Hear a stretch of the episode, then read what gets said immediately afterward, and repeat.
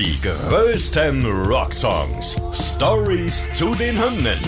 Tragisch, komisch oder kurios. Verrückte und unglaubliche Geschichten hinter den Songs, die ihr so noch nicht kanntet. Ihr hört einen Original-Podcast von Radio Bob, Deutschlands Rockradio. Diesmal mit André Dostal und mit Carsten Weyers aus Bobs Morgen. Heute Every Generation Got Its Own Disease von Fury in the Slaughterhouse.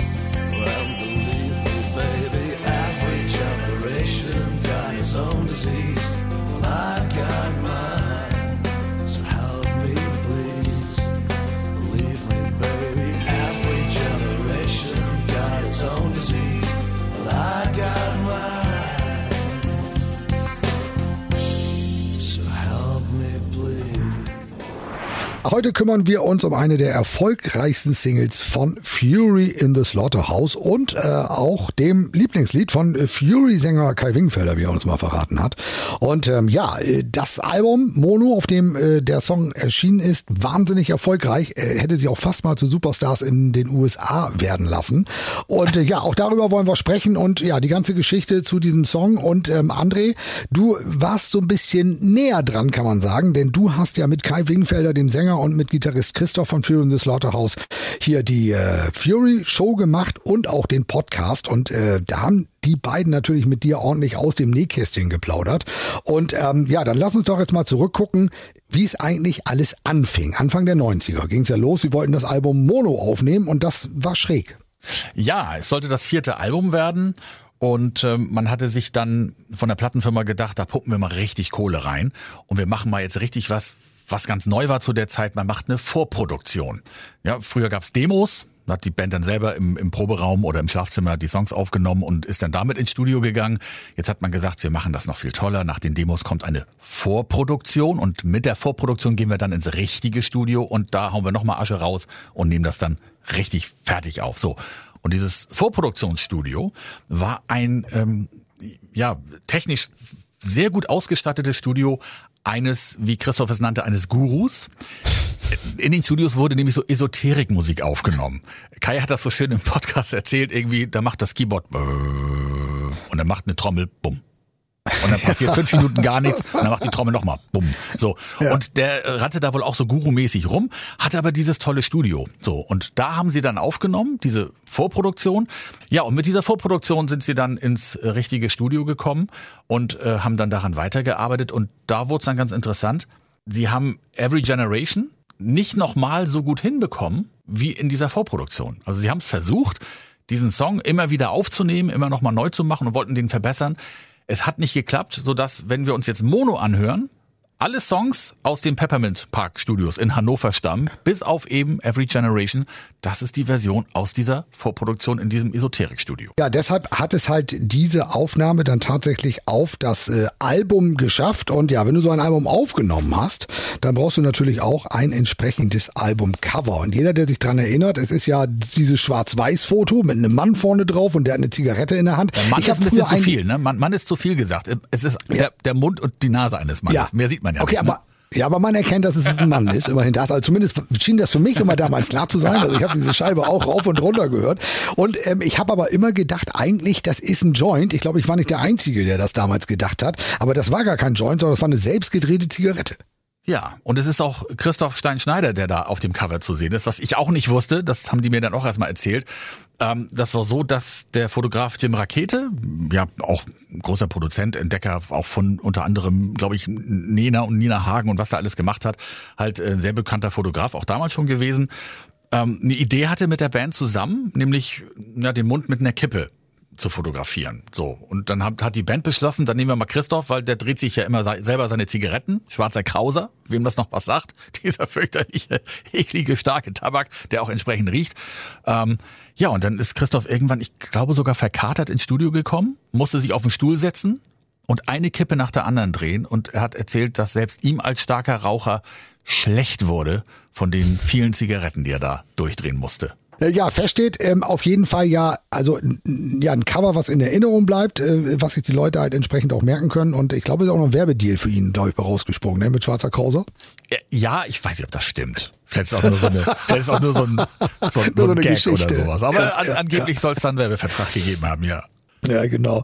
Ja, und äh, ja, das heißt, äh, Album war fertig, richtig gute Platte, dazu ein entsprechendes äh, Cover und dann ähm, ja, ging es für die Band tatsächlich nach Amerika und ähm, das war ja mehr oder minder Zufall, denn ähm, amerikanischer Scout ist irgendwie hier unterwegs gewesen in Deutschland und hat sich angeblich umgehört, also auf der Straße, der soll sogar irgendwie äh, auf Schulhöfen gewesen sein und ja. gefragt hat, was ist denn hier eigentlich so angesagt und Fury waren mit der Scheibe gerade hier angesagt, also hat er mal angeklopft bei den Jungs. Jungs.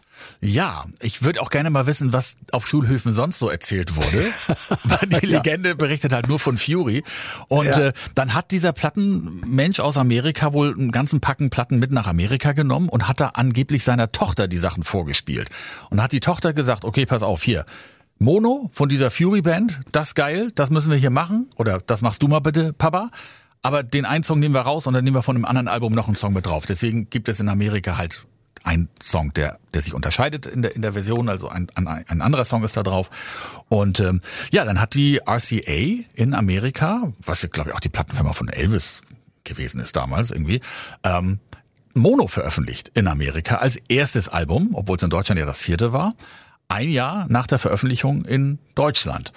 Und ähm, ja, die Band hat sich da gar nicht so viel bei gedacht, ist dann halt auch rübergefahren, um Promo zu machen, Radiointerviews zu geben. Es wurde in Radiostationen immer wieder unplugged, der ein oder andere Song zum Besten gegeben. Und ähm, dann sind sie irgendwann nach New York gekommen. Und da ist was ganz Lustiges passiert, das erzählt uns Kai mal selber. Ja, du kommst halt an und da steht dann erstmal so eine sieben Meter lange Stretch-Limo in schwarz und dann kommt der Mann mit dem Anzug raus und macht dir die Tür auf. Und dann läuft, ja, Every Generation. Ja. Und dann sagst du dem freundlichen Fahrer vorne, das müssen Sie nicht machen. Wir kennen die Nummer schon, ja. Also die müssen jetzt nicht unsere Musik hier laufen lassen. Und der freundliche Fahrer sagt, nö, ihr seid Radio Nummer eins, da kann ich nichts machen, ich höre hier Radio. Und dann war so, okay, hat funktioniert, die Plattenfirma arbeitet. Der absolute Wahnsinn. Ja, stellen wir sich ja mal vor, da kommst du aus Deutschland, mehr oder minder aus Zufall da nach Amerika und dann hörst du deinen eigenen Song im Radio. Das muss schon wahnsinnig beeindruckend gewesen sein. Äh, insgesamt muss das Ganze ja sehr beeindruckend und der letztendlich auch ein bisschen sehr überfahrend dann letztendlich für die Band gewesen sein, denn äh, Tourkalender war extrem voll. Du hast gerade schon gesagt, es gab viele Radioshows. Ähm, sie haben äh, natürlich viele Gigs gespielt, sind unter anderem ja irgendwie mit Meatloaf unterwegs gewesen und mhm. so weiter und haben eigentlich die ganze Zeit ja immer nur im Bus verbracht und das hat an der Band ganz schön äh, geruckelt und gezerrt ja, weil Kai zu der Zeit auch ähm, ja Panikattacken bekommen hat. Also er mochte das Hotel teilweise nicht verlassen, weil er schon gemerkt hat, dass das vielleicht doch alles ein bisschen sehr viel Druck ist für so eine kleine Band aus Hannover und ähm, haben auf Termine verzichtet dann. Also die Tour ging nicht durch die ganze USA, es war im Grunde nur Westküste, ein Teil davon mit Meatloaf zusammen, ähm, aber irgendwann ging es dann tatsächlich zurück nach Hannover. Dann haben sie also auch das tatsächlich eher abgebrochen und haben gesagt, nee, wir haben keinen Bock mehr, sonst geht uns das einfach zu weit. Und ähm, aber unterm Strich sind sie dann am Ende doch ganz froh geworden, dass es also mit diesem äh, ganz großen Schub, den der amerikanische Markt ja meistens bringt, dann doch nichts geworden ist. Ja, schöner Ton hier von äh, Gitarrist äh, Christoph. Aber ich meine, wir haben es überlebt, sage ich mal so. Und ich bin mittlerweile ganz froh, ehrlich gesagt, weil ich keinen Bock hätte, so ein Weltstar zu sein, sondern das eigentlich so wunderbar finde, wie es ist. Dass wir Musik machen mit gutem Gefühl miteinander wieder und das so, das ist mir sehr viel wert. Und insofern finde ich, traue ich dem nicht nach, aber es war gut, diese Zeit mal gehabt zu haben und das ja. erlebt zu haben. Und sie haben sich auch nicht so richtig wohlgefühlt. Es gab halt so ein paar Sachen, Kai hat das auch erzählt, wie die Amis halt äh, mit Frauen zum Beispiel umgegangen sind. Auch im Showgeschäft gerade. Hat ihnen nicht gefallen. Und es war halt für sie alles in allem ähm, ja eine gute Erfahrung, wie er auch erzählt. Aber das Leben dort äh, hat ihm nicht gefallen und man hat ihn auch nahegelegt, wenn du in Amerika groß werden willst, dann musst du da hinziehen. Da musst du da wohnen, da musst du da leben und dann musst du da wirklich auch sofort bereit sein, wenn jemand anruft und sagt, hier Auftritt oder hier Produktion, dann musst du das machen. Da kannst du nicht erst eingeflogen werden. Und äh, da haben sich dann dagegen entschieden und äh, Kai bestätigt das Ganze auch nochmal hier. Aber so war es auch alles gut und ich gebe Christoph ja. völlig recht. Ich bin froh, dass wir, äh, dass wir jetzt hier zusammen hinter drei Mikrofonen sitzen und darüber quatschen können, ja. wie es denn so war, ja. Weil sonst ähm, kann es auch gewesen sein, dass irgendwie einer von uns schon seit zehn Jahren tot wäre mit irgendeiner Überdosis in LA gefunden worden ist oder sonst irgendwas. Und weil wir waren anfällig für alles Mögliche, aber wir hatten Spaß. Tja. Also lieber wohlhabend und bekannt als reich und berühmt, äh, hat äh, Christoph das Ganze dann irgendwann mal zusammengefasst. Ein sehr schönes Zitat.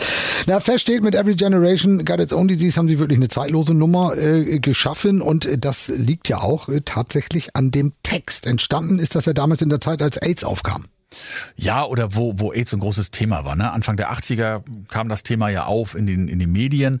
91 ist Freddie Mercury gestorben an AIDS, was er erst einen Tag vorher seinen, seinen Fans erzählt hat.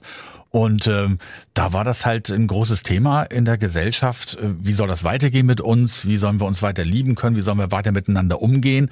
Und darum geht's eigentlich in dem Text, aber dann sind da auch so schöne Textzeilen drin, die auch ähm, ja ganz aktuell sein könnte. Ne? Let's shake hands with plastic gloves. Lasst uns die Hände schütteln in Plastikhandschuhen. Jupp. Kann das besser in die Zeit jetzt passen, in, in diese Corona-Zeit? Und ähm, ja, da geht's. Du hast, bevor wir hier angefangen haben, hast du das schon schön auf den Punkt gebracht, weil ich habe nämlich auch überlegt, ne, jede Generation hat ihre eigene Krankheit, ist ja die wortwörtliche Übersetzung. Was hast du vorhin gesagt, so schön? Ja, jede Generation hat ihre eigene Scheiße, die sie irgendwie verarbeiten muss. So, das ist, ja. Ja. Und genau darum geht's im, im Text und das zeigt sich halt auch, wenn man mal ein Fury-Konzert besucht. Denn bei den Konzerten wird bei diesem Song auf den Videoleinwänden ähm, ganz viel gezeigt. Es gibt Szenen aus Kriegen, es gibt Bilder von Diktatoren, es gibt Bilder von Nazis, äh, von ähm, vielen Politikern der AfD auch unter anderem. Und ähm, so bekommt dieses dieser Song halt noch eine ganz neue Bedeutung, einen ganz aktuellen Bezug. Und ich habe das in Bremen gesehen äh, beim Konzert live und war da auch sehr beeindruckt von. Das war auch sehr bewegend, den Song zu hören und diese Bilder dazu zu sehen. Und ich habe dann die Band gefragt, ob man das nach dem Konzert nochmal irgendwo sich angucken kann bei, bei YouTube oder sowas, weil dieses Video müssten sie online stellen, weil das so wahnsinnig gut zusammengeschnitten war mit der ganzen Scheiße, die im Moment auf diesem Planeten so passiert. Und dann wurde mir gesagt, das, das geht nicht. Ich sag, warum? Ihr habt doch das Video, das lief doch da auf den Leinwänden. Stell das doch einfach ins Netz. Nee, das wird bei jedem Konzert von Hand live zusammengefahren vom Videomischer hinter der Bühne. So. Und dann habe ich mit dem nochmal gesprochen und er hat mir erzählt, er hat die ganzen Dateien auf seinem Rechner liegen. Das müssen hunderte oder tausende sein von, von Videodateien. Und die fährt er dann, je nach Stimmungslage und je nach aktueller Weltlage, fährt er die Sachen live zusammen und bringt die auf die Leinwand. Habe ich noch nie von gehört. Ich dachte, das ist immer alles total durchgeplant und durchgestylt.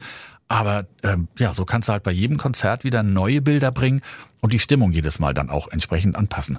Fand ich wahnsinnig interessant. Every Generation Got Its Own Disease. Ähm, ja, ein ganz besonderer Song, ein zeitloser Song, textlich. Ja gut, und musikalisch sowieso. Also ich finde es eine großartige Nummer. Kann ich mal wieder hören. Ja, was soll ich da noch zu sagen, ne? Geht mir genauso. Du nichts mehr. Ja, Toll. Ende. Ende. Die größten Rocksongs. Stories zu den Hymnen. Ihr wollt mehr davon? Bekommt ihr jederzeit in der MyBob App und überall, wo es Podcasts gibt. Und die geballte Ladung an Rocksongs gibt's nonstop in den über 40 Rockstreams, in der App und auf radiobob.de. Radio Bob. Deutschlands Rockradio.